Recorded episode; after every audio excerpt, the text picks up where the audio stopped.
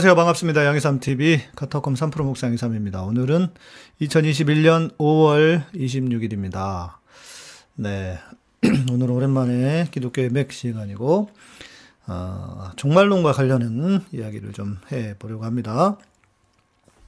전에 우리 어떤 분께서 종말론 이야기를 좀 해달라고 하셔서, 네, 종말론 이야기도 좀 할 것이고, 또 우리 코로나 백신을 666이라고 주장하는 사람들이 있어서, 과연 666인가, 예, 그 얘기를 해보려고 하는데, 뭐 답은 뻔하죠. 제가 코로나를, 코로나 백신을 제가 666이라고 하겠습니까? 이 정신 너갱이 빠진 인간들이 하는 소리들이죠. 근데 왜 그러는지를 예, 알아야 되니까요. 네. 그냥 아, 뭐 무턱대고 주장하는 것은 아닐 테고 뭐 어떤 근거에서 그런 말들을 하는지를 좀 찾아보자 싶어서 그러는 것이고요. 어, 네, 어서들 오십시오. 우리 서둘님, 그레이스님, 성환, 교도사님, 바울정님, 에이레네님, 오랜만이시네요. 유진이님, 고- 네, 우리 김김님, 김정환님, 어서 오십시오. 음, 아니, 우리 지금 구독자가 한 100명이 늘었는데, 어제 빨간 낮에, 어제 우리 그 정경심 교수님 관련해서 진정서, 어, 검, 검, 검사와 조사관들 감찰해달라고, 어, 그래서 한 100명 정도 넣으셨는데, 100명 좀 넘게 늘었는데, 새로 오신 분들이 안 보이시네요. 예. 혹시 새로 오신 분이 계시면 인사 좀 해주십시오. 음, 네.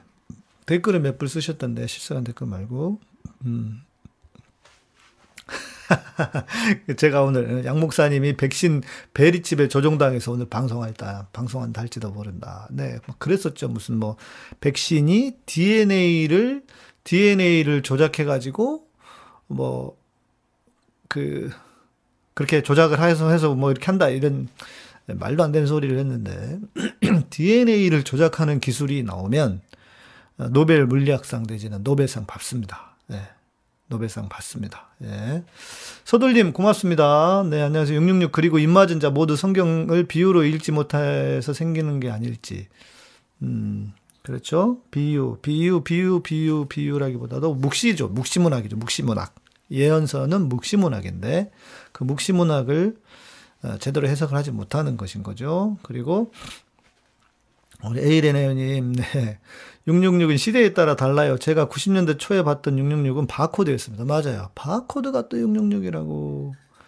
바코드가. 어, 호치민, 정철님, 우리 에이레네 님도 베트남에 계시는데 두 분이 비슷한 곳에 계시는 거 아닌가? 네. 음. 서들님, 제가 베리칩에 조종당하면, 아, 국민의힘에 입당할 것 같네요. 오, 두 분 다 호치민 맞죠? 예. 네. 호치민, 네. 호치민도 한번 가본 적이 있는데, 네. 네. 자,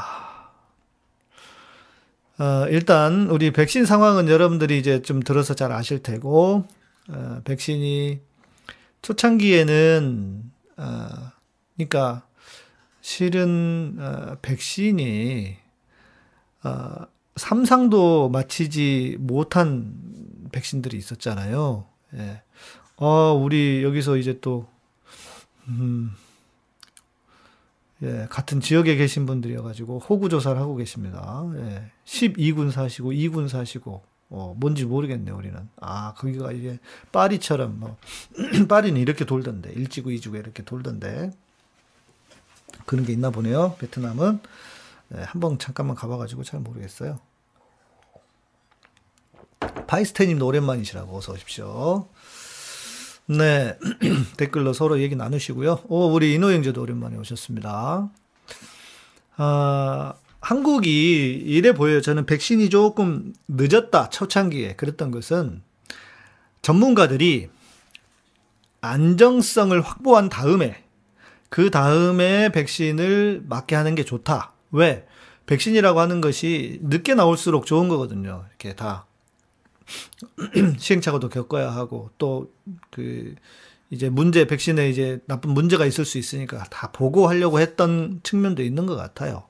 그러다가 뭐 이제 나중에 이제 그것 때문에 이제 생각 의외로 생각 외로 백신이 너무 안정적으로 나오니까 또 늦어졌다 어쩌면서 그렇게 한 것인데 네, 그렇게 한 것인데 지금 우리는 백신을 잘 맞고 있습니다. 아, 네, 정철님.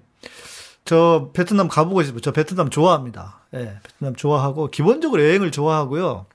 그때 베트남 간 건 언제냐면 제가 군목 시절에 9년을 전체 9년을 있었는데 몇 년 차 때부터 3년 차 때부터 상가 4년 차 때부터 군목들 수련회를 하면 우리 군목들 교단에서 수련회를 하면 교단에서 군목부에서 돈을 좀 모아가지고 우리 군목들이 1년에 한 번씩 동남아 쪽에 해외에서 수련회를 했습니다. 그러니까 여행 겸 수련회 겸이었죠. 그때 갔던 데가 태국, 베트남,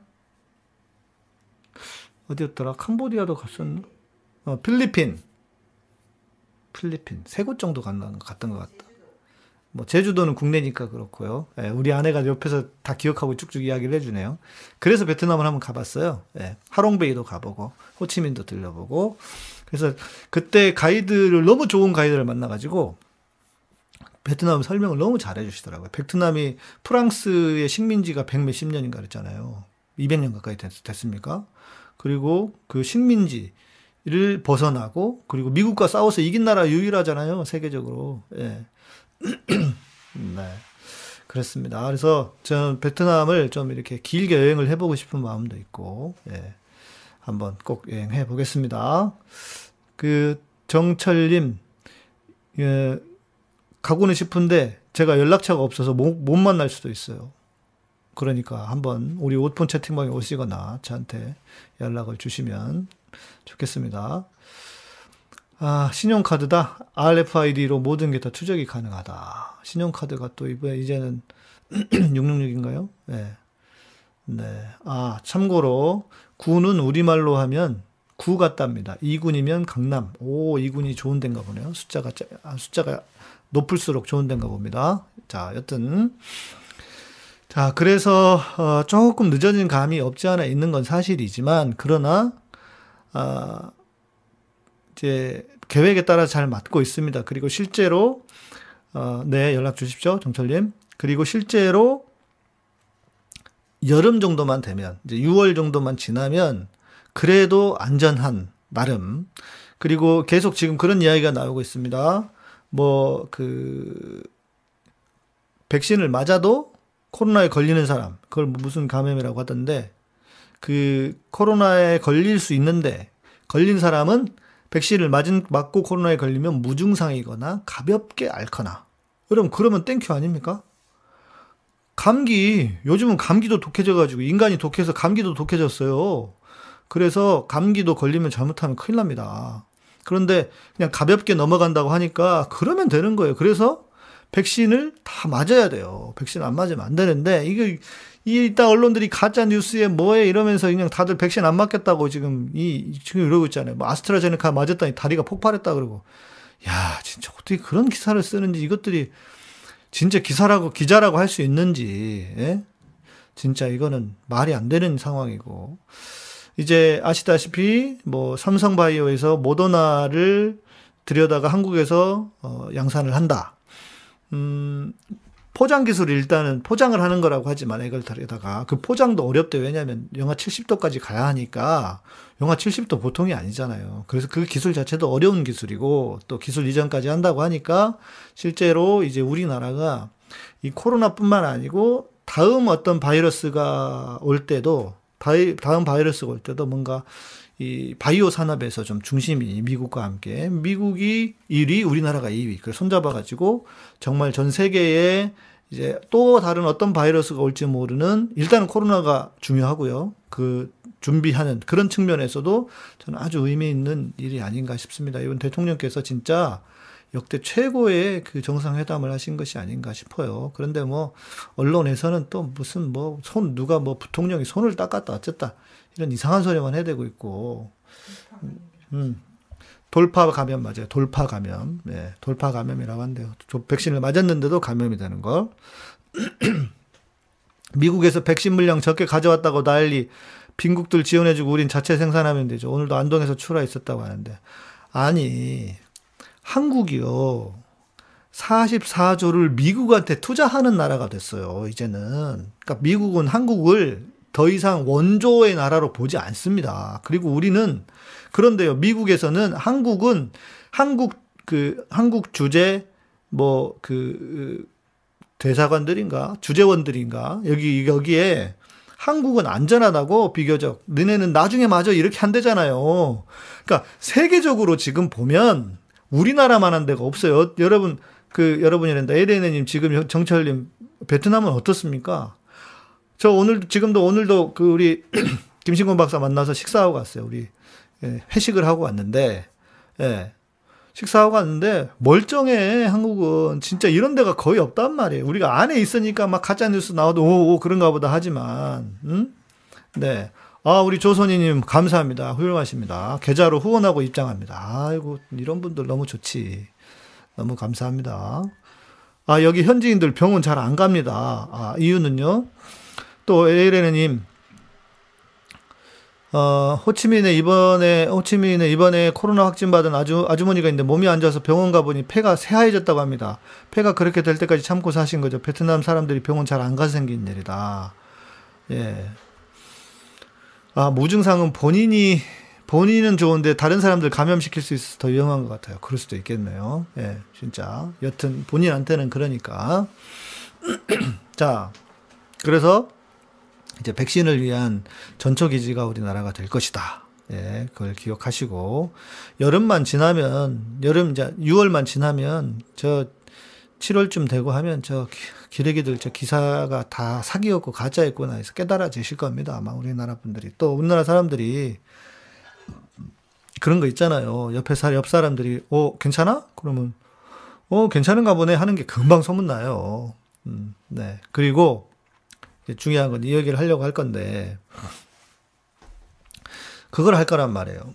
백신 여권처럼 어디에 들어가는 거, 뭐 가게를 식당에 들어가거나 아니면 그 뭐 야구장에 들어가거나 어떤 사람들이 집합 전체적으로 모이는 곳에 들어갈 때 백신을 맞은 사람과 백신을 맞지 않은 사람이 차등이 일어날 것이고 또 무엇보다 자칫 잘못하면은 백신 맞은 사람은 아예 못 들어가는 곳이 생길 수도 있어요. 백신 안 맞은 사람은. 예.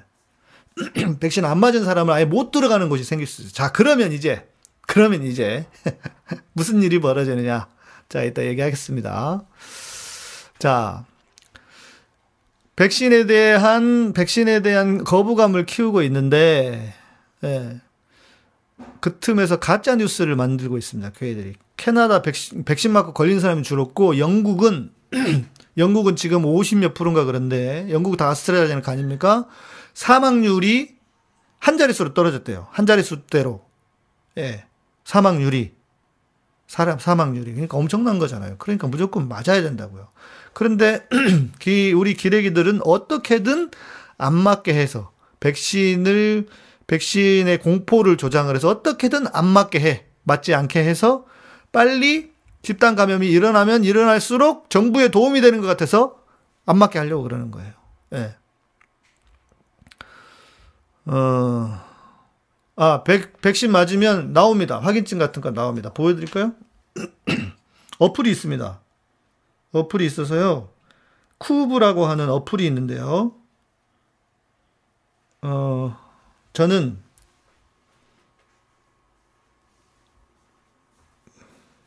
잘 안 열려. 어, 이렇게 보이, 보여드릴까요?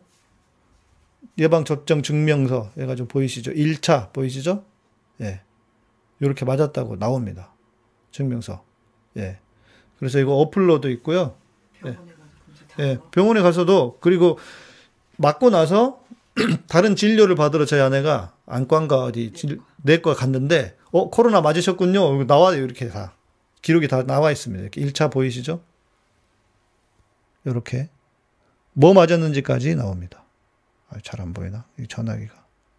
예, 아스트라제네카 보이시죠? 이렇게 위에 날짜도 밑에 나오고요. 이렇게 나옵니다. 그 2차 맞으면 2차 맞았다고 나오겠죠. 그리고 이제 이런 것들이 이제 뭐 해외를 가거나 할 때 이제 서로 이제 인정해 주면 네. 예. 그렇죠. 잘못하면 진짜 통행증이 될 수 있어요. 해외 같은 경우에는. 네. 그러니까 그러니까 이게 점점 666에 가까워지는 거야, 이 백신이. 여러분이 알고 있는, 우리가 교회에서 알고 있던 666 있잖아요. 가까워지는 거야. 자. 어, 제가 이제 방송을 준비하면서 좀 검색을 했는데, 검색을 했는데, 어, 그, 코로나 백신 666 아니다. 라고 어떤 이제 그런 일반 그 글을 썼더니, 글을 썼더니, 아이고, 우리 정철님, 호치민 해외 교민들 백신 맞고 싶어도 맞을 방법이 없습니다. 불쌍해요. 아이고. 그러게 말해요. 예. 자, 내일부터 여러분, 그, 자녀 접종, 자녀 백신 접종하는 거 아시죠? 옛날 요- 용어로 노쇼였는데, 예. 어, 왜 자막 흐르게 해야 된다. 안 맞고도 저거 캡처해서, 아, 뭐 다른 방식으로 할 거예요. 다른 방식으로 할 거고, 그리고 이게 그, 자기, 자기 주민번호까지 들어가 있거든요. 예. 옆, 그 다른 화면에는. 예. 뭐 다른 방법이 또 있겠죠. 이거 앱이니까 업데이트 하면 또 되지 않을까요? 자, 이 댓글을 제가 하나 소개를 해 볼게요. 아, 우리 조선님도 맞으셨군요. 항상 666에 대해서 교계에서 이렇게 다룰 때마다 꼭 간과하시는 사실이 하나 있습니다. 이제 그 댓글입니다. 666에 대해서 제가 잘 안다 이거야. 그 표가 없이는 매매를 못하게 한다는 것이죠. 상징적인 것이라는데 현실에 밀접한 사항에 대해선 항상 말 할 말들이 없으신 것 같더라고요. 현재 이스라엘의 백신 여권 이름이 그린패스이고요. 그린패스가 없으면 매매를 못하고 마트도 못 들어가고 영화도 못 본다고 합니다. 제가 요거는 그 팩트 체크를 못했네요. 예, 요걸 못했네. 이스라엘에 친구가 하나 있긴 한데 할 걸 잊어버렸네. 현재 이스라엘의 백신 여권 이름이 에, 에, 에, 그린패스고 그리고 어디서 많이 본 내용 아닌가요? 더불어 그린 패스를 이스라엘에서 표기한 것을 보면 타브 바브라고 표시하고 있고요. 사전 찾아보시면 요한계시록의 짐승의 표에 쓰인 정확히 똑같은 그 표기입니다. 타브 바브는 히브리어인데 요한계시록은 헬라어잖아요. 그죠? 그러니까 이거 자체가 지금 말이 안 돼. 그러니까 모르면 속여 먹는데 아니 성경이 애초에 쓰여진 책이 구약은 히브리어, 헬, 신약은 헬라어 아닙니까? 히브리어 신약이 있나? 네, 잘 모르겠네. 히브리어 신약은 모르겠어요. 헬라어 신약은 있습니다. 아니, 헬라어 구약은 있습니다. 70인역, 70인의 그 어, 랍비들이 모여서 번역했다고 하는 아, 70인역은 있죠.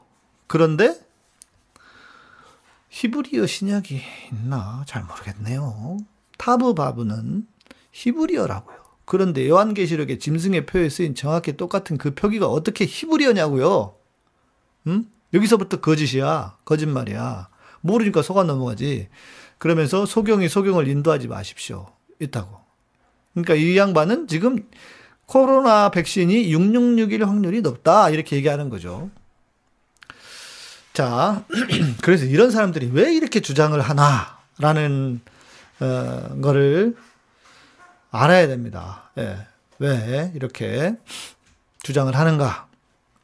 사람이 내가 무슨 말을 하고 무슨 주장을 할 때는 적어도 내가 어느 어디에 서 있는지 정도는 알아야 됩니다.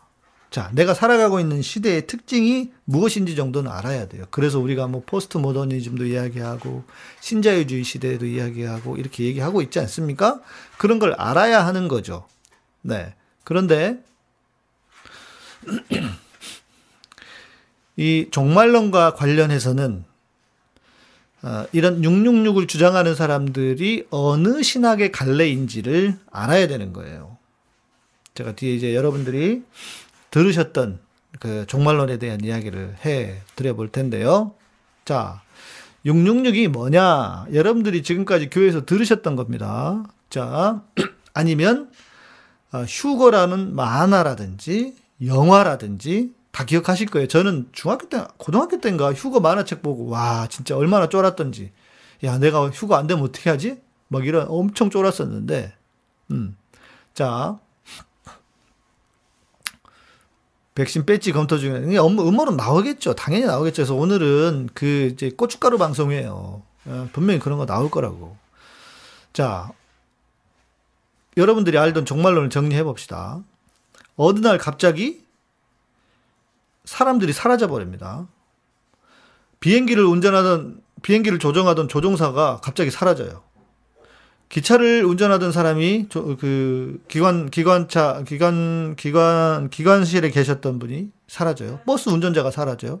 그러면서 나라가 그러니까 세계가 온 세계가 온갖 혼란에 빠집니다. 막 사고 나고 그럴 거 아니고 갑자기 뿅 하고 사라져. 어디로 사라져? 휴거가 일어났대. 휴거가 들림 받고 휴거가 들림 받았어. 그러면서 이제 1차 휴거가 일어나는 거예요. 이게 중요합니다. 1차 휴거가 일어나. 언젠지 몰라요. 뿅 하고 휴거가 일어나. 그래서 사람들이 올라가 있어. 공중에 들림 받았어. 그리고 이제 뭐가 시작해요? 대환란이 시작됩니다. 대환란. 소위 말하는 대환란이 시작이 되면 이제 여기서 666이 나오는 거죠. 666의 표가 없는 사람은 매매를 할 수 없습니다. 666의 표는 어디에 붙, 표는, 표는 어디에 붙여요? 맞박, 손, 그죠? 미간이나 팔목에. 맞박이지 뭐야, 그게. 자, 근데 이거 하면 뭐가 생각나요? 우리는 잘 모르지만 유대인들은요, 미간과 손목 딱 하면 뭐예요? 하나님이 너, 어, 내 율법을 미간과 손목에, 그래서 미간에다 실제로 말아가지고 붙이고 댕겼잖아요. 아, 우리 바울종님, 성명이, 성명이의 표 읽고 저도 덜덜 떨었었다. 그니까. 그니까 이게 그 표라고 하는 그 만화책도 제 송명희 선교사님 잘 알아요. 대개도 가보고 그랬었어요. 그런데 왜 그러냐면 먼저 이야기를 해보면 이 모든 그 표라고 하는 그 책에서 이야기하는 종말론이 철저하게 세대주의 종말론. 그러니까 종말론을 아주 잘못 해석한 성경적이지 않은 비성경적인 종말론에 기초한 책들, 휴건이 뭐니 하는 게 다 거기서 나온 거예요. 그런데 이게 미국산, 미국산 복음처럼 그러니까 미국에서 온 거거든요. 이게 세대주의가 그러면서 우리가 주로 미국에서 선교사들의 영향을 받다 보니까 종말론도 세대주의 종말론이 들어온 거예요. 그러면서 동시에 에, 한국에 복음이 들어올 때 무슨 일이 벌어졌습니까? 어, 일제시대였잖아요. 일제시대다 보니까 우리가 현실이 너무 힘들어. 현실이 너무 힘들다 보니까 현실을 부정할 수밖에 없고 주님이 빨리 오십시오 해서 진짜 저 일본 가나, 가나, 가난무도한 일본 놈들 다 쓸어 주십시오 하는 그런 철저하게 그 다음 오시는 나라를 바라볼 수밖에 없는 아 제대로 삽시다님 감사합니다. 우리 제대로 삽시다님은 교인 신앙인도 아니신데 하, 이렇게 또 늘 오시고 또 스포챗도 해주시고 고맙습니다. 네, 이 본받아야 됩니다 우리. 예. 우리 어제 그 김신곤 박사가 그 명, 명언을 했죠. 여- 예수를 믿으면 예수처럼 살기 어렵다고. 진짜 그런 것 같아요. 네, 적어도, 적어도. 우리 김상수 집사님. 어른들, 백신 맞은 분들만 경로당 연다 했어요. 그러니까 보세요. 경로당에 들어가야 되는데, 음? 경로당에 들어가야 되는데, 이 짐승의 표를 받은 사람만 매매할 수 있다고. 자, 이 짐승의 표가 없는 사람은 매매를 못 해요. 못 들어가네. 경로당도 못 들어가고, 가서 물건도 못 사고, 음? 음. 그게, 이, 이렇게 되는 거예요. 대환란이 시작되면 666의 표가 없는 사람은 이마나 이- 여기만 여기에 자 이 얘기 하나 말았는데 유대인들은요 이게 그 율법하고 연결되는 거니까 유대적인 배경에서 이마와 이 손목이 나온 거예요. 그러니까 이제 짐승의 표가 없는 사람 매매도 안 돼 어디도 못 들어가 이렇게 되는 거예요. 그러다가 매매를 못해도 매매를 못해도 끝까지 견디는 사람 끝까지 견디는 사람 그 사람들은 그 기간이 대환란의 기간이 몇 년이냐? 7년이래. 7년. 7년 대환란이야. 그래서 7년 동안 대환란이 시작되고 끝까지 견디는 사람은 어, 천국에 가고 다시 들림 받아서 들림 받아서 2차 휴거가 일어나면서 들림 받아서 이제 천국에 주님이 다시 오실 때 이제 하나 주님과 함께 영원히 사는 것이고 어 먹겠다고 음? 난 도저히 배고픈 거는 못 참겠다 해서 쳐 드시거나, 어? 짐승의 표를 받은 채로 쳐 드시거나, 이럴 땐 드시, 드시거나가 아니라 처먹거나, 어? 그 666표를 받은 사람은 지옥에 간다 이거예요. 심지어 모르고 받아도 천국에 못 가네. 모르고 받아도. 알면서 받으면 무조건 다 지옥이지. 그러니까 이 사람들은 적어도 지옥의 근거가 뭐냐면 예수를 믿고 안 믿고가 아니야. 예수를 믿어도 이거 표 받으면은 지옥 갑니다. 예. 이거예요. 이 뭔, 뭔 이야기야. 그리고 이게, 아, 나 진짜 이해가 안 되는 게, 자, 아무튼, 이 표가 없으면 아무런 사회 활동을 할 수 없어요. 경로당 못 들어갑니다. 예, 어르신들. 경로당 못 들어가. 야구장도 못 갑니다. 예, 어디 공연장도 못 들어갑니다. 또, 아무튼 사회 활동이 어려워. 그러니까 어때? 오마나 이게 백신 백신이 완전 666이네. 딱 맞아 떨어지잖아요. 그죠? 요한계시록 봐도 그렇게 조금은 나와요. 일부는 나와요. 예, 비슷하게 나옵니다. 그게 안 나오는 건 아니에요. 조금 나와요. 이- 그러니까 이 666 표가 없으면은 아무런 사회 활동을 할 수가 없습니다. 그래서 7년 환란을 그 사이에 나는 끝까지 견디겠다. 내지는 나는 굶어 죽으면 죽었지 이건 안 받겠다 하면 그때 고통당하면서 죽으면 어 이건 순교야. 그래서 천국에 갈 수 있는 것이고 처음 얻겠다고 어 표를 받으면 지옥이야. 아시겠죠, 여러분? 음. 견디셔야 됩니다. 끝까지. 그래서 끝까지 견디는 자는 구원을 얻으리라. 이렇게 되는 거예요. 네, 제대로 삽사님 꼭 맞으십시오. 맞으시면 좋습니다. 예, 일단은 맞으시면 심, 심해지지 않으니까. 어, 광주 화이자 백신 2차 접종한 어르신 1시간 반 만에 돌아가셔서 광주시장이 브리핑하고 해서 걱정하시다 결국 접종하신다고. 예. 아, 그 모르게, 모르죠. 이게 조금 이제, 이, 이 진짜 일부는 뭐, 사, 사람 사는 세상이니까, 일부는 그럴 수 있겠죠. 예. 예, 일부는 그럴 수 있겠죠. 자, 어떤 그림인지 아시겠죠? 그래서 이제 끝까지 견디는 자는 2차 휴거가 일어납니다. 그리고 주님이 오시고 그때 천년 왕국이 시작된다. 이게 소위 말하는 세대주의 종말론입니다. 세대주의 종말론인데 이제 여기에는 세대주의라고 하는 것은 뭐냐면 태초부터 종말에까지를 일곱 세대로 나눠요. 예. 그래서 세대가 일곱 세대는 항상 헷갈리는데 뭐 중요한 게 아니니까 일곱 세대로 나눠요.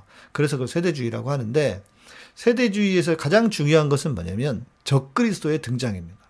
적그리스도가 반드시 등장해야 돼요. 그래서 항상 적그리스도가 누구냐에 대한 시비가 있었죠. 예. 자, 적그리스도가 누구예요, 여러분? 적그리스도는 음.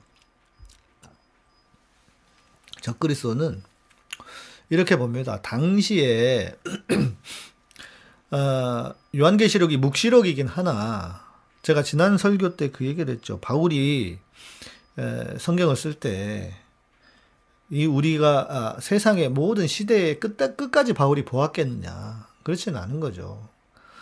요한도 그가 묵시 문화관에서 요한계시록을 쓸때 어, 자기의 세대, 당대의 세대를 보고 썼을 겁니다.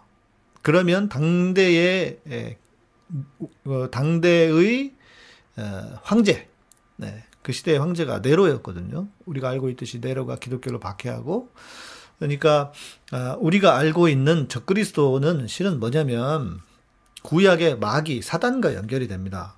구약의 사도, 사단은 원래 개념이 뭐냐면 사람이나 인물, 인물, 영적인 실체나 존재만을 지칭하는 게 아니에요. 하나님을 대적하는 모든 세력. 그러니까 이스라엘과 싸울 때 적군. 예를 들면 뭐 바벨론? 사단인 거죠. 이스라엘 하나님의 백성인 우리를 대적하는 모든 세력들이 모든 세력들이 사단이라고요. 그 사단의 개념이 적그리스도로 넘어와서 그러니까 적그리스도라고 하는 것은 뭐냐면 우리 믿는 사람들, 그리스도와 믿는 사람들을 대적하는 모든 것들, 그러니까 사람이나 어떤 영적인 존재만이 아니라 모든 것들을 가리키는 거예요. 자, 적그리스도 누구냐 정광훈이래. 예, 먹성한. 어, 백신 거부하는 것은 어찌 보면 IS의 자폭 논리와 비슷해 보이는 건 맞아요. 저도 그렇게 봅니다. 예. 아, 적그리스도는 히틀러였다. 이제 원래 더 원조는 교황이었죠. 그죠? 기억하시죠? 교황이 뭐 적그리스도다. 히틀러, 오바마, 오바마, 오바마까지 갔었어요. 문통이라고 했어요. 문, 자, 그러니까 문재인 대통령이 왜 문재인 적그리스도래요? 음. 에이레네님은 저는 이명박이 적그리스도 같던데. 그렇지. 이명박도 적그리스도일 수 있어요. 모든 그리스도를 대적하는 모든 것들이, 모든 세력들이, 모든 인물이든 세력이든 뭐든 존재든 이게 다 적그리스도니까. 이명박이도 적그리스도가 될 수 있죠. 예. 하는 짓이 아주 악질적이고 사탄일, 사탄 일자리를 뺏는 나쁜 놈이었죠. 그러니까 말입니다. 네. 아, 자, 적그리스도 얘기하다가 그래서 음.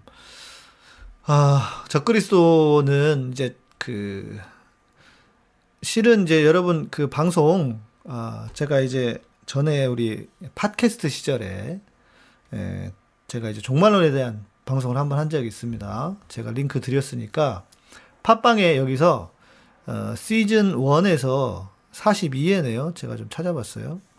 제목이 뭐였냐면 허니베리칩이야, 허니베리칩. 네. 왜? 베리칩이, 뭐, 사, 그 666이다. 옛날에 바코드가 666이었고, 베리칩이 666이었고, 뭐 그냥 배, 그, 뭐 이렇게 베리칩이 자꾸 바뀌어. 적그리스도. 아, 적그리스도 아까 얘기하다고 그랬죠. 자, 적그리스도가 왜 우리 문재인 대통령을 적그리스도라고 하냐면, 음, 세대주의에서, 세대주의에서 제일 중요한 건 뭐라고요? 적그리스도예요. 그런데 아, 이 적그리스도가 아, 말도 안 되게 에, 내 딸기님 어서 오십시오. 말도 안 되게 뭐 좀 시대마다 좀 바뀌었어. 그런데 어, 적그리스도 최근에 에, 세대주의의 적그리스도 세대주의에서 말하는 최근의 적그리스도는 누구냐면 공산주의입니다. 공산주의예요. 그러다 보니까 자 우리 세계에서 마지막 하나 남은 공산주의라고 알려져 있는 예. 요 공산주의를 알려져 있는 그렇게 알고 있는. 근데 뭐 북한이 공산주의입니까 솔직히?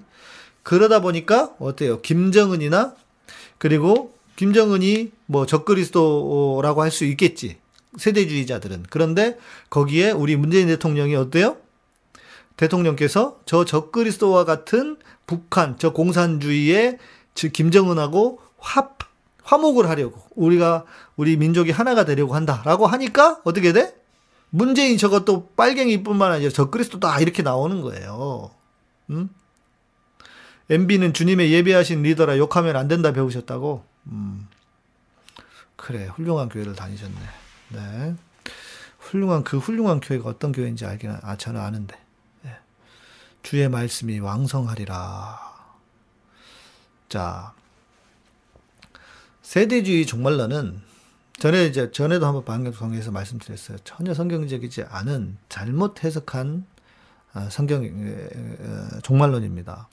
무엇보다 큰 문제가 뭐냐면 철저하게 세상을 어, 이원론적으로 보는 거예요.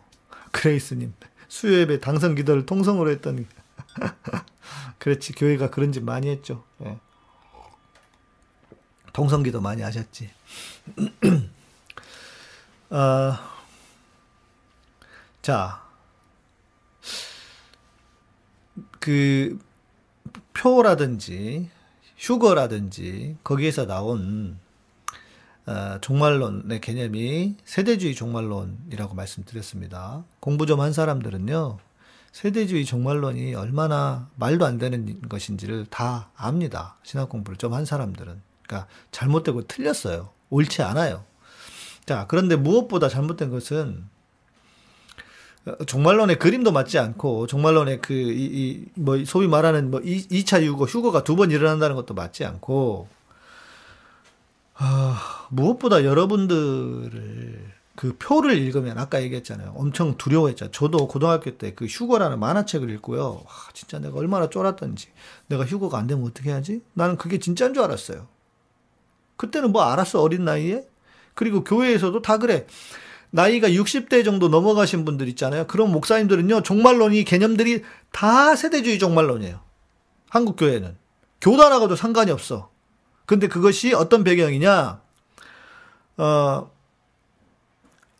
일제시대를 겪다 보니까, 말씀드린 것처럼 지금 이 현실을 부정하고 싶은 거예요. 그래서 세대주의 종말론이 완전히 한국에 뿌리를 너무 깊이 내렸어. 그러니까 종말론이 너무 잘못 알려져 있고 잘못 해석하고 있다는 거예요. 어, 666은 뭘까? 예, 그 아까 링크 드린 허니베리 칩을 들어보십시오. 666은 뭔가? 허니 그러니까 헌 그 베리 칩이 666이겠습니까? 뭐 실제로 칩을 넣는다고 합니다. 뭐 제가 찾아보니까 뭐 그런 뉴스도 있긴 하더라고요. 그런데 어 뭐 좀 각설하고 하나님을 대적하는 모든 것인데 저는 각설하고 666은 하나님을 대적하는 가장 강력한 게 뭡니까? 저는 돈이라고 봅니다. 돈. 돈이 666이에요. 그러니까 돈 자체라기보다는 돈을 사랑하는 돈을 돈이 전부라고 생각하는 어떤 그렇게 만들게 하는 돈의 속성 이것이 666이지 하나님을 버리고 돈에 가게 하는 그런 것이지. 그러니까 666은 하나님을 대적하는 것이니까요. 그러니까 지금 시대에 우리에게 보세요. 뭐 무슨 불교나 다른 종교가 666이겠습니까? 돈보다 강력한 게 어디 있어요, 지금 우리 시대에. 돈이 최고 아닙니까? 돈이 하나님보다 더 중요하지 않아요? 그렇잖아요. 그러니까 이것을 돈이라고 할 수밖에 없는 거예요. 휴고가 가까웠는데 세대주의 종말론자들이 이렇게 열심히 사람들 등쳐먹을까요? 음. 그러니까. 그러니까 사기꾼들인 거지. 예. 돈이에요. 돈이 666이에요. 저는 그렇게 봅니다. 예, 그러니까 절대로 우리가 돈을 섬겨, 섬겨서는 안 된다. 돈을 어떻게 해야 돼? 활용하고 선하게 잘 사용하는 지혜와 능력이 필요한 거지. 뭔 놈의 돈이, 아니, 뭔 놈의 666이 무슨 이상한 베리칩이 무슨 666이고, 그 베리칩 지나간 바코드 가지고 쌩 난리 치더니. 음, 누가 그 얘기 하더라고. 바코드가 666이라고 막 그 이 강의했던 양반이 끝나고 책을 팔았대요. 자기 그 책 바코드가 666이라 그러면서 세대주의 종말론에 기초한 거였겠죠. 말도 안 되는. 그런데 그 양반이 판 책에 뒤에 보니까 바코드가 찍혀 있더래. 음. 바코드가 666이라고 했으면 책을 그렇게 만들면 돼요. 말도 안 되는 짓거리를 하잖아요. 그러니까 이 사람들은 앞뒤가 너무 안 맞아요. 앞뒤가 안 맞아. 자, 어, 666은 아까 다시 말씀드리지만 그 링크 드린 방송 1시간 좀 넘는데 그거 들어보시면 재밌습니다. 예.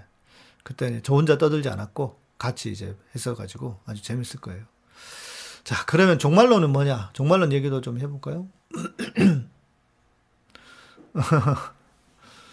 네, 에이레네님께서 92년 휴고로 난리칠 때 겁나서 그게 아마 이장님 때 아닙니까? 다미선교회? 99년이겠지. 99년인가? 99년이겠습니다. 99년일 겁니다. 휴고로 난리칠 때 겁나서 아버지께 진짜 하나님 오시면 어떻게 하냐고 여쭤보더니 안 오신다고 하셨어요. 그래도 오시면 어쩌냐니 처음 그럼 천국 가지 뭐 하셨다고. 예. 그쵸 천국 가면 되지 뭐. 예. 자. 바코드가 666이라고 책을 쓰는데 그 책의 뒤에 있는 ISBN 바코드는 어쩔 건가요? 그러니까 그 얘기 하는 거예요. 예. 음, 제가 다미선교회 예, 다미선교회 관련해서도 뒤에 한번 말씀드리겠습니다. 다미선교회 가는 재밌는 에피소드가 있어요. 예. 아, A, A, A 사인님, A 사인이시네요. 안녕하세요, 목사님. 오늘 주제 너무 좋네요. 박성업 이 인간이 요즘 크게 밀고 있는 떡밥. 아따, 요즘, 요즘도 아직도 움직입니까? 이거, 아, 살아있어요, 이놈? 아, 박성업 언제적 이름이냐. 음? 다미선교회가 92년이에요? 89. 아, 내가 학부 때. 89909192. 아, 그런가 보다. 예, 99년 아니었지. 하도 옛날 얘기니까 뭐 헷갈려가지고. 아니, 박성업이 아직도, 아, 이런, 씨, 진짜, 이 나쁜 놈들이에요, 진짜로. 이게, 이거 장사해 먹으려고 이런 걸로, 음? 그러니까 여러분 속지 마시라고 제가 말씀을 드리는 겁니다. 자, 공부를 좀 해봅시다. 여기서는. 종말로는 뭐냐? 언제 주님이 오시느냐? 이거죠. 종말로는. 예. 종말로는 언제 주님이 오시느냐 이거예요. 자, 기본적으로 주님이 언제 오시는지는 모릅니다. 삼위일체 하나님이신데 아들인 아들인 아버지, 아들인 성자도 언제인지는 나도 모른다 그랬어요. 때와 기한은 누구에게 아버지께서 정해 정하신다 그랬어요. 예. 때와, 때와 기한은 아버지께서 정하신다. 그러니까 삼위일체에 의해서 이거는 성령도 모르시고 아들도 몰라. 오직 성부 하나님만 아신다고 그랬어요. 성부 하나님이 이제 가라 하면 성자도 다시 성자 주님, 성자 예수님이 오시는 거죠. 예. 그렇죠? 오시는 거예요. 그렇게 오시는 거예요. 그러니까 몰라. 예. 때는 몰라. 그런데 이 종말로는 어, 기준이 뭐냐면 기준이 하나가 있어요. 그게 뭐냐면 천년왕국입니다. 천년왕국. 천년왕국이 언제 시작하 천년왕국이 시작될 때 에, 예수님의 재림과 관련해서 자 크게 보면 전천년설, 후천년설이 있습니다. 전천년설, 후천년설이 있어요. 자, 전천년설은 뭐냐?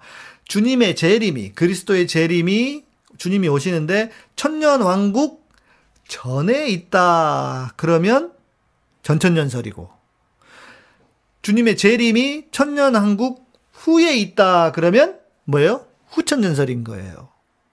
그러니까 천년왕국이 먼저 이루어지고 난 다음에 주님이 온다 하면 후천년설. 그러니까 전천년설, 후천년설 하는데 큰 기준이 있습니다. 전천년설, 후천년설. 그러니까 재림이 천년왕국 전에 온다. 재림이 전, 천, 기준으로, 기준으로 천년왕국을 기준으로 전에 오시면 전천년설, 후에 오시면 후천년설인데, 자, 아까 세대주의, 세대주의는 어땠어요? 천년왕국이 언제 와요?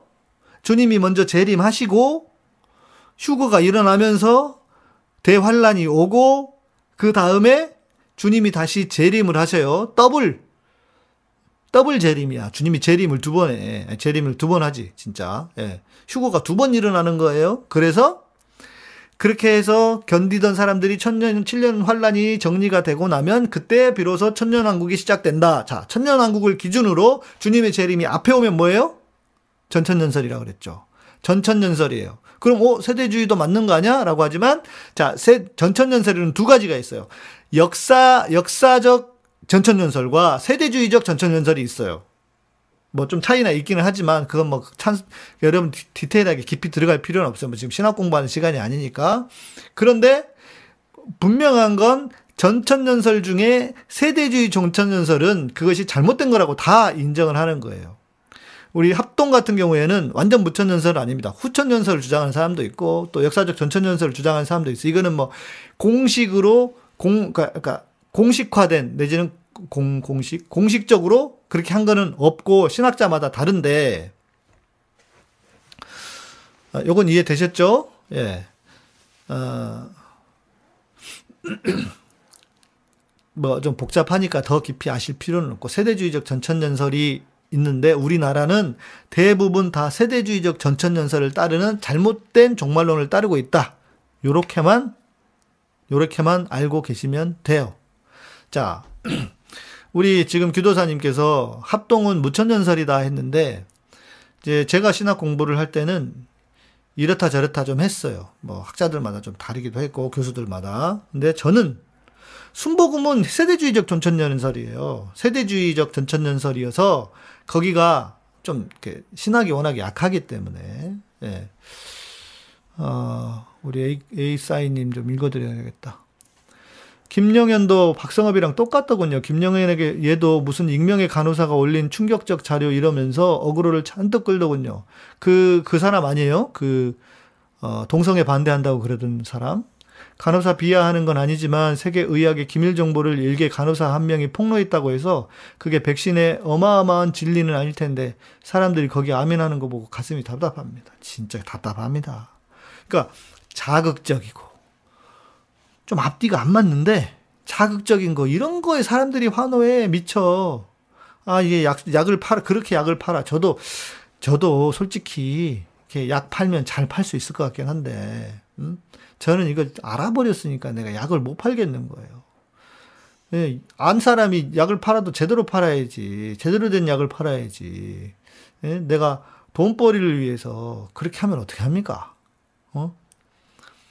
그럴 수는 없잖아요. 예. 뭐 모르겠어요. 예.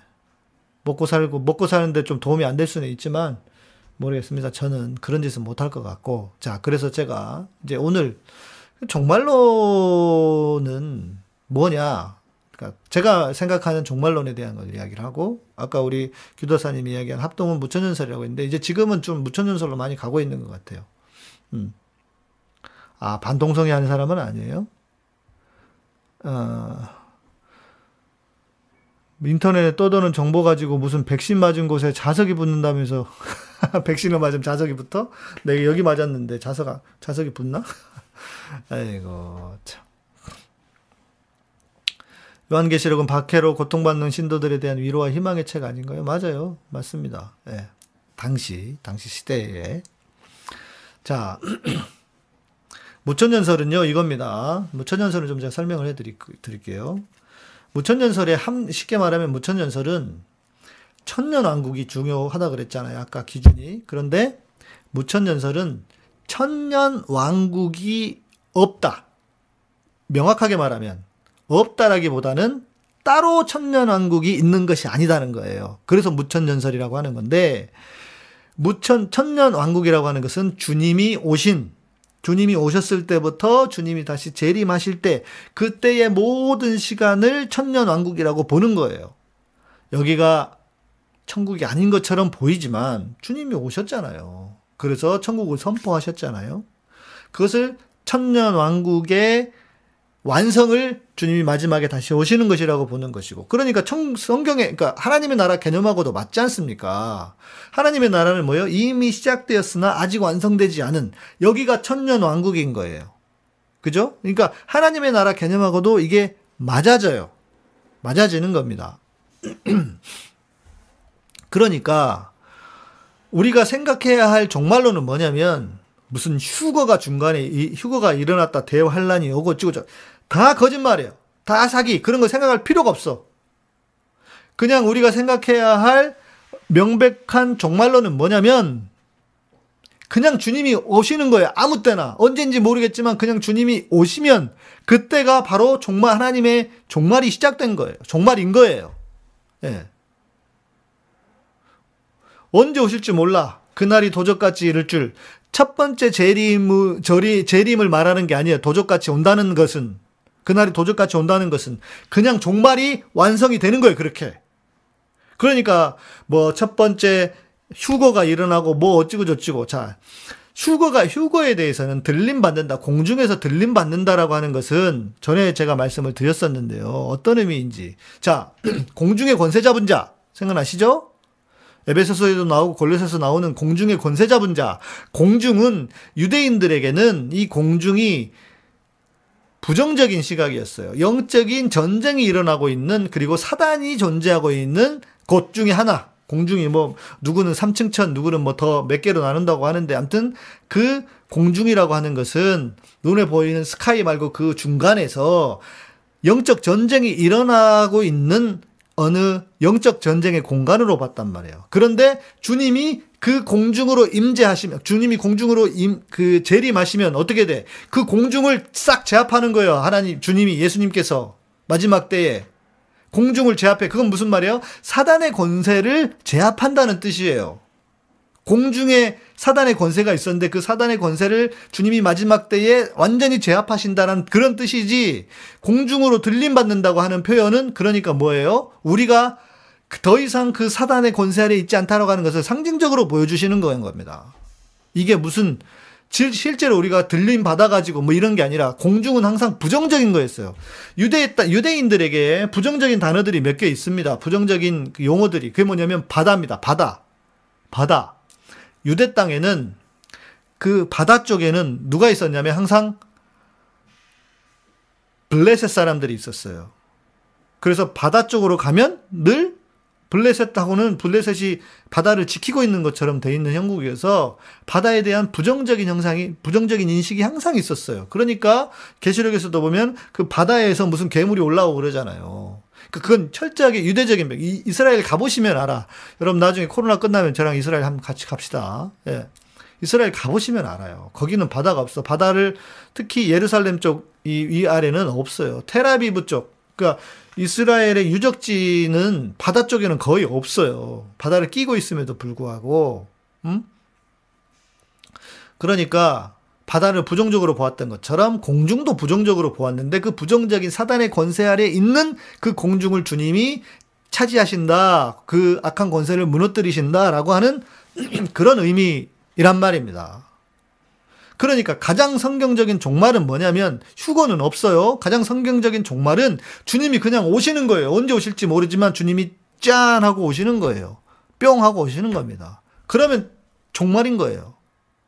그죠? 그러니까 어떤 형태의 시한부 종말론자들 다 가짜예요. 교회에서 여러분들 뭐 이제 그 좀 연세 있는 목사님들이 아니면 좀 젊더라도 좀 무식한 것들이 그래서 그런 세대주의 종말론에 빠져가지고 뭐 휴거가 일어나고 뭐 7년 대환란이 오고 뭐 666 표가 없고 짐 666이 어떻고 짐승의 표가 어떻고 이렇게 말하는 놈들은 진짜 무식한 것들이에요. 공부 지지리도 안 한 것들이야. 그러고 그냥 대충 뒷근육으로 목사 안수 받은 것들이에요. 어? 그런 말 들으시면 안 돼. 말도 안 되는 개소리예요. 진짜. 응? 말도 안 되는 소리라고. 자, 어, 제가 대학에 입학했잖아요. 그, 입학하기 전에 한참 히트 쳤던 게 우리 아까 댓글에서 주신 다미선교회였습니다. 다가올 미래를 대비하라 해서 다미선교회였어요. 거기에 누가 나오냐면 진군이라고 나옵니다. 진군. 이름이 진으로 끝나는 거예요. 하나님이 이 이장님 이 양반이 생명의 말씀사에서 근무를 했을 거예요. 근데 이장님 이 사람의 조카야. 조카인데 얘가 너무 똑똑하고 너무 명, 영민하고 해가지고 하나님이 걔한테 마지막 때 일어날 일과 주님이 오실 때를 알려줬다는 거야. 예. 알려줬다는 거야. 그러면서 다가올 미래를 대비하라며 책을 썼어. 음? 그래서 다미성교회도 만들고. 그런데 제가 고등학교 때 그 책을 읽었잖아요. 와, 진짜 주님이 오시는 건가? 근데 아씨 뭐좀 아닌 것 같은데 뭐 내가 그때 뭐 신학적인 소양은 없었지만 뭐 이제 입학을 했으니까 고등학교 때도 그래도 그렇게 누구한테 사람한테 알려주거나 좀 미심쩍어 했어요. 그러고 이건 아니지까지 생각을 했어요. 그리고 나도 공부 관심 그때 한참 시끄러웠으니까 정말로 공부를 해가면서 이, 이게 이게 아닌데 이러고 있었는데 그 진군을 세상에 내가 만나버렸네. 이 진군을 그 책에도 나와요. 서울대를 갈 능력이었는데 서울대를 가지 않고 마지막 때에 이 말세에 복음을 전하기 위해서 그 유수한 신학교에 입학을 했다. 뭐 이렇게 적혀 있어. 그 다가올 미래를 대비하라 책에. 그런데 보니까 그 진군이 나하고 학부 동기야. 나하고 동기야. 같이 공부하고 있던 놈이야. 나중에 알았어. 1학년인가 2학년 때. 나중에 알았어요. 제가 진군이야? 에이씨. 뭐 모르겠어요. 원래 고수들은 티를 잘 안 내잖아요. 뭐 허술하게 다니니까. 근데 이 친구가 그냥 이렇게 늘 어, 이렇게 실실 웃는 거 좋아하고 인상도 좋고 그랬던 친구예요. 예, 지금 뭐 하고 사는지 모르겠다. 근데 나중에 알고 보니까 그 친구가 진군이라는 거야. 그런데 우리는 알잖아요. 누가 입학할 때 장학금을 받고 들어왔는지를 알잖아요. 우리 입학할 때 제일 높은 성적을 받았던 친구가 있어. 예. 그런데 솔직히 우리도 우리 동기 때는 서울대를 갈 성적이 없었어. 내가 알기로. 왜? 그 제일 성적 장학금 받고 들어온 친구가 저거 친한 친구에서 단양 출신의 친구에서 이 친구 지금 신학 공부도 안 해. 목회도 안 하고 신학 공부를 하는데 목회도 안 하고 지금 어디 직장 생활해요. 고향이 단양입니다. 그래서 제가 그 친구하고 친했기 때문에 그 친구 집에 단양도 놀러 가고 그랬었어요. 대학 시절에. 근데 그 친구가 1등이었어. 근데 그 친구도 서울대를 갈 성적은 아니었어. 그러면 뭐야? 서울대를 갈 성적이면 걔가 1등을 했어야지. 이 진군이 1등을 했어야 될 거 아니에요. 근데 1등 아니었어. 이 이장님이 사기친 거라고. 응? 이장님이 사기쳤어요. 나중에 이제 그 친구하고 뭐, 그, 인상 좋고, 뭐, 저는 또 사람들하고 웬만하면 다, 나, 다, 다 잘 지내는 편이었어요. 진군 기억하십니까? 진군? 응? 이름이 무슨 진으로 끝나. 어, 그래서 진군이야. 그래서 내가 그때, 야 진짜 사기당했구나. 아, 여러분 세상에는 뭐든지 다 살이 붙어요. 박혁거세가 아래서 깨어났대. 그런 수준이야. 음. 하나님이 무슨 아무리 그 대단한 놈이라고 그 꼬맹이한테 성경에도 말하지 않은 것을 아들도 모른다고 그랬는데 천사들도 모르고 아들도 모른다고 그랬는데 어떻게 하나님이 걔한테 알려주냐고요. 하나님 머리가 삐꾸야? 어? 어떻게 걔한테 알려줘? 그러니까 모든 시한부 정말라는 다 가짜예요. 앞으로 뭐 나올지 어쩔지 모르겠어. 속으시면 안 되고. 가장 건강한 정말로는 뭐냐? 그냥 사는 거예요. 하루하루를, 하루하루를 그냥 사는 거예요. 하루하루를 사는 거예요. 최선을 다해서 살고, 그렇게 살다가 주님이 오시면 맞이하면 되는 겁니다. 주님이 오셔서, 주님이 오셔서 이럴 수도 있지. 넌 좀 제대로 하지? 그렇다고 해서 하나님이, 주님이, 야, 너는 안 돼. 이리 빠져. 넌 못 가. 이러시지 않는다고. 제가 뭐라 그래서 복음은 괜찮아라고. 복음은 괜찮아라고요. 괜찮다고요, 여러분. 여러분은 정말 최선을 다해서 살아가고 있잖아요. 괜찮다고. 그러니까 우리가 주님이 오실 것을 두려워할 필요도 없어요. 우리가 두려워 숨으면 오히려 주님이 야, 너 왜 그래? 일로 와. 일로 와. 나와, 나와, 나와. 내가 왔는데 너 왜 숨냐? 응? 오히려 그러실 거예요. 응? 그죠? 그러니까 우리는 그냥 최선을 다해 사는 거예요. 하루하루를 최선을 다해 살아. 뭐 꼭 최선까지 안 해도 돼. 그냥 살아. 예. 그상, 그냥 살아. 그냥 사시고, 그러다 주님이 오시면, 뭐 좀 부족하면 부족한 대로. 그런데, 자, 우리가 부족해도, 어떻게 하나님은 내 안에 그리스도의 보혈이 있으므로, 어? 나의 능력과 나의, 나의 무슨 뭐, 이 공로가 아니잖아요. 그래서 주님이 어떻게? 너 괜찮아. 하면서 내일 일은 난 몰라요. 맞아요. 그렇게 그것도 괜찮아요. 그냥 하루하루 사는 거예요. 최선을 다해 사시고 뭐 최선이 아니면 최선 아니라도 그냥 조금 대충 살아 대충 살아도 괜찮아. 뭐 여러분 최선 다 한다고 여러분 인생이 뭐 얼마나 대단한 거 있겠어요. 열심히 살 필요는 있지만 자 그리고 또또 중요한 거 주님이 안 오시잖아요. 그러면 내가 먼저 가요. 언젠간 다 가게 돼 있어. 안 그렇습니까? 그러니까 너무 종말론에 막 매이지 마. 종말론이 뭐 주님이 오실까? 나 진짜 그런 말 하는 거 제일 싫어요. 세상 말세다 주님이 오신다. 지가 어떻게 알아? 내가 가고 나서도 안 오실 수 있어. 어? 이해되세요? 내가 갈 때까지, 내가 주님 앞에 갈 때까지 안 오실 수도 있어요. 예수님의 제자들도 데살로니카에 보면은 그런 사람들 많았다니까. 그때 주님이 오신다고 그랬어요. AD 60년, 70년경입니다. 100년도 안 됐을 때 주님이 다시 오신다고 믿었던 사람들인데 주님 안 오셨잖아. 2000년이 지났는데 아직도 안 오셨어. 예? 앞으로도 안 오실지 몰라. 언제 오실지 몰라. 그런데 이건 있어. 지구가 우리가 알아서 멸망해버리네. 이, 이 온난화 때문에 지구가 어떻게 될지 몰라. 지금도 날씨 이상하죠? 오늘도 날씨가 선선했잖아요. 이제 여름을 향해 가고 있는데 날씨가 좀 더워야 되는데 선선했잖아요. 이 기후 변화 때문에 주님이 어쩔 수 없이 지구가 멸망하면서 오실지도 몰라요.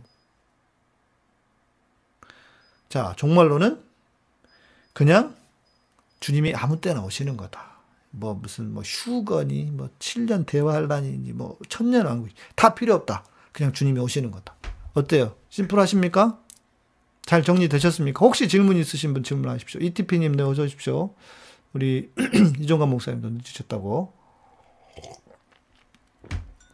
네, 이해되십니까, 여러분? 제가 그냥 뭐 이렇게 디테일하게 이거다 저거다 막 할까 하다 하다가 그 그거 하면 뭐 합니까? 내가 뭐 공부한 거 자랑하는 것도 아니고 그냥 주님 오시는 거예요. 주님이 오시거나 내가 가거나 둘 중에 하나예요. 네. 만약 살아있을 때 주님 오시면 지상에서 무슨 일 하실까요? 누가? 주님이? 주님이 살아있을 때 오면요. 주님이 살아있을 때 오시면은 그 온 세상을 새롭게 하시죠. 그래서, 어, 우리를, 그러니까 하늘과 땅을 새롭게 하시고 그 하늘과 땅을 새롭게 하신 그, 어, 나라, 그 새 예루살렘 성이 내려온다 그랬잖아요. 땅을 새롭게 하시는 거죠. 그래서 영원한 나라가 되게 하는. 음. 그러시지 않겠습니까? 그러실 거예요. 네, 좀 잘 이해되셨습니까? 음, 질문 없으시면, 네, 또 오늘 어떻게 들으셨는지, 어떻게, 구름 타고 오신다고 하는 것도, 음, 구름에 가리워서 가셨으니까, 본대로 오시리라 했는데, 실제 구름 타고 오시겠어요? 손오공도 아니고. 주님이 오시려면 이제 유튜브로 오시는 거예요, 여러분. 우리 시대, 우리 시대 주님이 오시면 유튜브로 오시는 거예요. 음. 어떻습니까? 여러분 좀 글을 써주시죠. 질문이 있거나 혹시 또 뭔가, 아, 그러셨구나. 깨달으심이 있으면 댓글 적어주시고, 내일은 제가 광고 드렸지만, 8시에 방송합니다, 여러분. 김성애, 에, 김성애 우리 대변인과, 열린민주당 대변인과 예, 서울의 소리 스튜디오에서 방송하겠습니다. 어, 오늘 김성애 그 대변인이 그 대표들 어, 청와대 갔다 오셨다고 거기에 내그 대변인들도 같이 갔다고 그래서 올리셨더라고요. 예, 청와대에 또 갔다 오셨다고 자랑했던 자랑하시 올려주셨는데 네 그런 건 좀 부럽네. 음. 네 그냥 맞춰볼까요? 인사해 주시죠. 그러면 마치겠습니다. 네. 아이고. 요즘 계속 바빠가지고 좀 피곤하네요. 음, 제가 빼먹은 게 있을까요? 네, 어, 내일, 오늘, 내일은 오후 8시 방송이라는 거 기억해 주시고요. 우리 궁금한 것들이 있으실까요? 혹시 김성애 보좌관에게, 김성애 보좌관이, 잔, 보좌관 입이 붙어가지고 김성애 대변인에게 궁금한 것이 있으면 미리 우리 오픈 채팅방 같은 데도 666과 같은 성경 속의 숫자의 비유 좀 알려주세요. 음, 그러니까 뭐라고 하죠? 그, 개, 개매, 개, 개, 아 갑자기 생각이 나네. 뭐 숫자로 헤브리어에는 다 숫자가 쓰여 있어요. 그래서 그 숫자로 상징하는 뭐 개매 개매 개, 뭐 뭔데 아 갑자기 생각이 안 나. 그건데 예. 하, 뭐 숫자의 비유 별로 중요하지 않습니다. 그러니까 이거 이거는 아시면 돼요. 삼위일체는 전에 방송했었는데 이걸 아시면 돼요. 그 성경에서 6이라고 하는 것은 아주 안 좋은 숫자입니다. 한국 사람들이 사자 안 좋아하잖아요. 그거와 같은 거예요. 그래서 6이 세 번 있는 거예요. 안 좋은 숫자가 세 번 있어서 강조하기 위해서 그런 것이고 성경이 조, 성경에서 조, 어, 성경에서 좋은 숫자는 3, 7, 12입니다. 완전수로 봅니다. 그래서 어, 3, 3, 3위일체도 3이고, 그리고, 어, 7은 뭐, 7은 주로 이제 많이 사용하는 숫자이고, 그리고 12, 12 제자들, 또 12 지파. 그래서 어, 성경에서 좋은, 그러니까 성경에서 긍정적인 숫자는 3, 7, 12. 예. 반면에 우리처럼 부정탄다 하는 어, 숫자는 어, 10, 아, 예, 그 6. 뭐 네로 황제 666이 네로 황제다라고 하는 것도 어 뭐 다르게 해석하는 분들도 있어요. 예. 다른 다르게 해석하는 분도 있지만 네 있지만 뭐 그렇게 봐야 하지 않을까 그 시대에 저기로 네.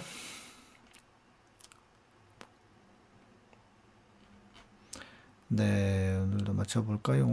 어, 어, 이거, 이거 잘못 지었구나. 어.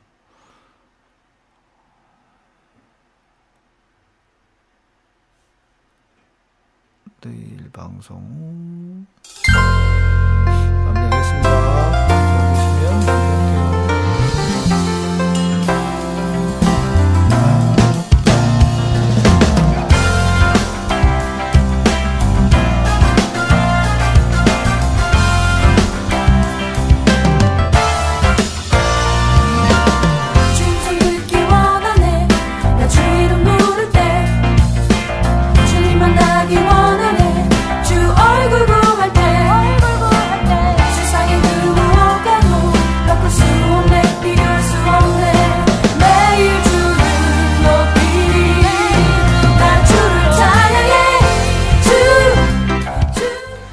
서돌님 고맙습니다. 딸기님 감사하고요. 네. 어, 오늘 지금 들으시는 곡은 제가 쓴 곡 중에 예배양기 2집의 나주를 찬양 밑에 그래서 자막이 보이시죠? 네.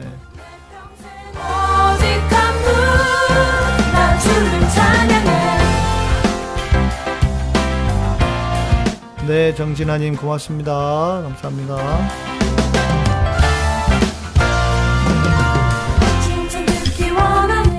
네 네. 네, 이정건 목사님 감사합니다. 야, 우리 성환 열심히 멤버십 가입하기, 후원 계좌, 또 우리 단톡방 하, 열심히 올려주고 있습니다. 여러분 좀 반응해 주십시오.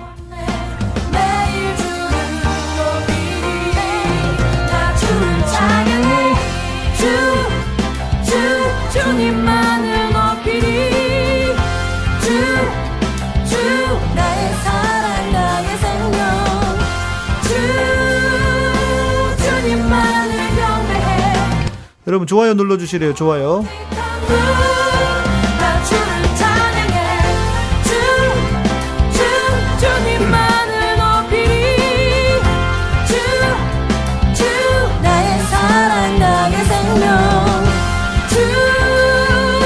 네, ETP TV님 고맙습니다. 오랜만에 오셨네요.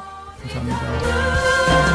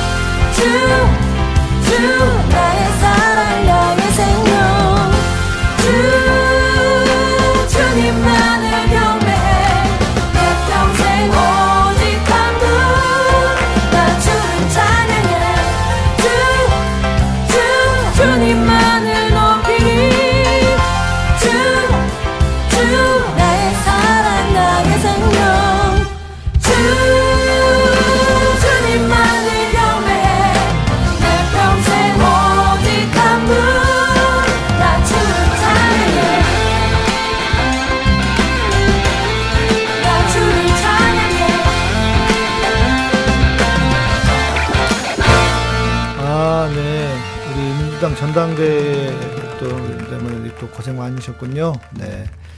우리 ETP TV님은 네. 음, 영어 영어도 영어 영어 영어도 하실 걸로 알고 있고 네. 그렇습니다. 네, 내일은 8시입니다, 여러분. 네, 우리 김성애 보좌관과 김성애 에, 대변인과 함께하는 시간 내일 기대해 주시고 들어오셔서 궁금한 것들도 질문해 주시고 그렇게 하시면 좋겠습니다. 네, 고맙습니다. 카타콤은 여러분의 멤버십으로 후원과 스포츠로 운영됩니다. 네. 구독, 좋아요, 알람 설정해 주시고요. 저는 내일 밤 8시에, 내일은 8시입니다. 8시에 뵙도록 하겠습니다. 감사합니다.